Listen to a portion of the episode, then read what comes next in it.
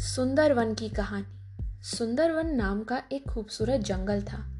वहाँ खूब ढेर सारे जानवर, पशु पक्षी रहा करते थे।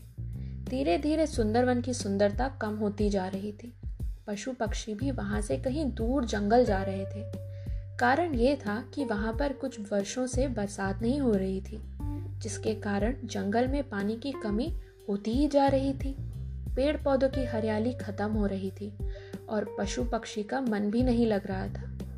सभी वन को छोड़कर दूसरे वन की ओर जा रहे थे। कि गिद्धों ने ऊपर उड़कर देखा तो उन्हें काले घने बादल नज़र आए, जो जंगल की ओर आ रहे थे। उन्होंने सभी को बताया कि जंगल की तरफ़ काले घने बादल आ रहे हैं। अब बारिश होगी। इस पर सभी पशु पक्षी वापस सुंदरवन आ गए। देखते ही देखते कुछ देर में खूब बरसात हुई। बरसात इतनी हुई कि वहाँ दो तीन दिन तक होती रही। सभी पशु पक्षी जब बरसात रुकने पर बाहर निकले, तब उन्होंने देखा कि उनके तालाब और झील में खूब सारा पानी था। सारे पेड़ पौधे नए नए पत्ते निकल आए थे। इस पर सभी खुशी हुए और सभी ने उत्सव मनाया। सभी का मन प्रसन्नता पर झील में तैर रहे थे। हिरण दौड़ दौड़ कर खुशियाँ मना रहे थे और ढेर सारे